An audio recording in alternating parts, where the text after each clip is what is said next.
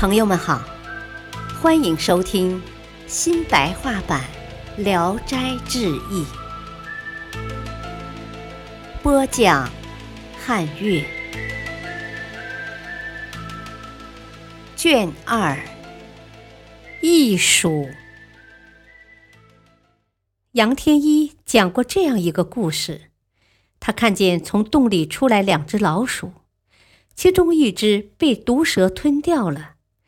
另一只眼睛瞪得像胡椒粒，似乎很仇恨，但却远远的望着，不敢靠近。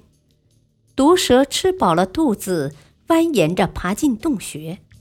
它刚刚爬进半截儿，老鼠就跑过来，用力咬它尾巴。毒蛇恼了，就把身子退出来。老鼠本来就很轻便敏捷，嗖地逃跑了。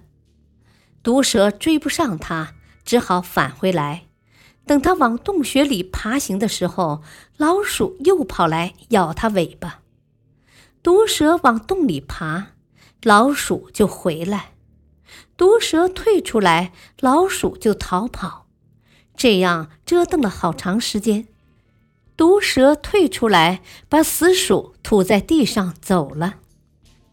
老鼠来闻了闻，啾啾地叫着。好像哀悼似的，叼着死鼠走了。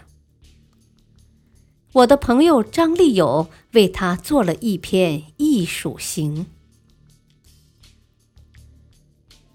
感谢收听，下期播讲聂小倩。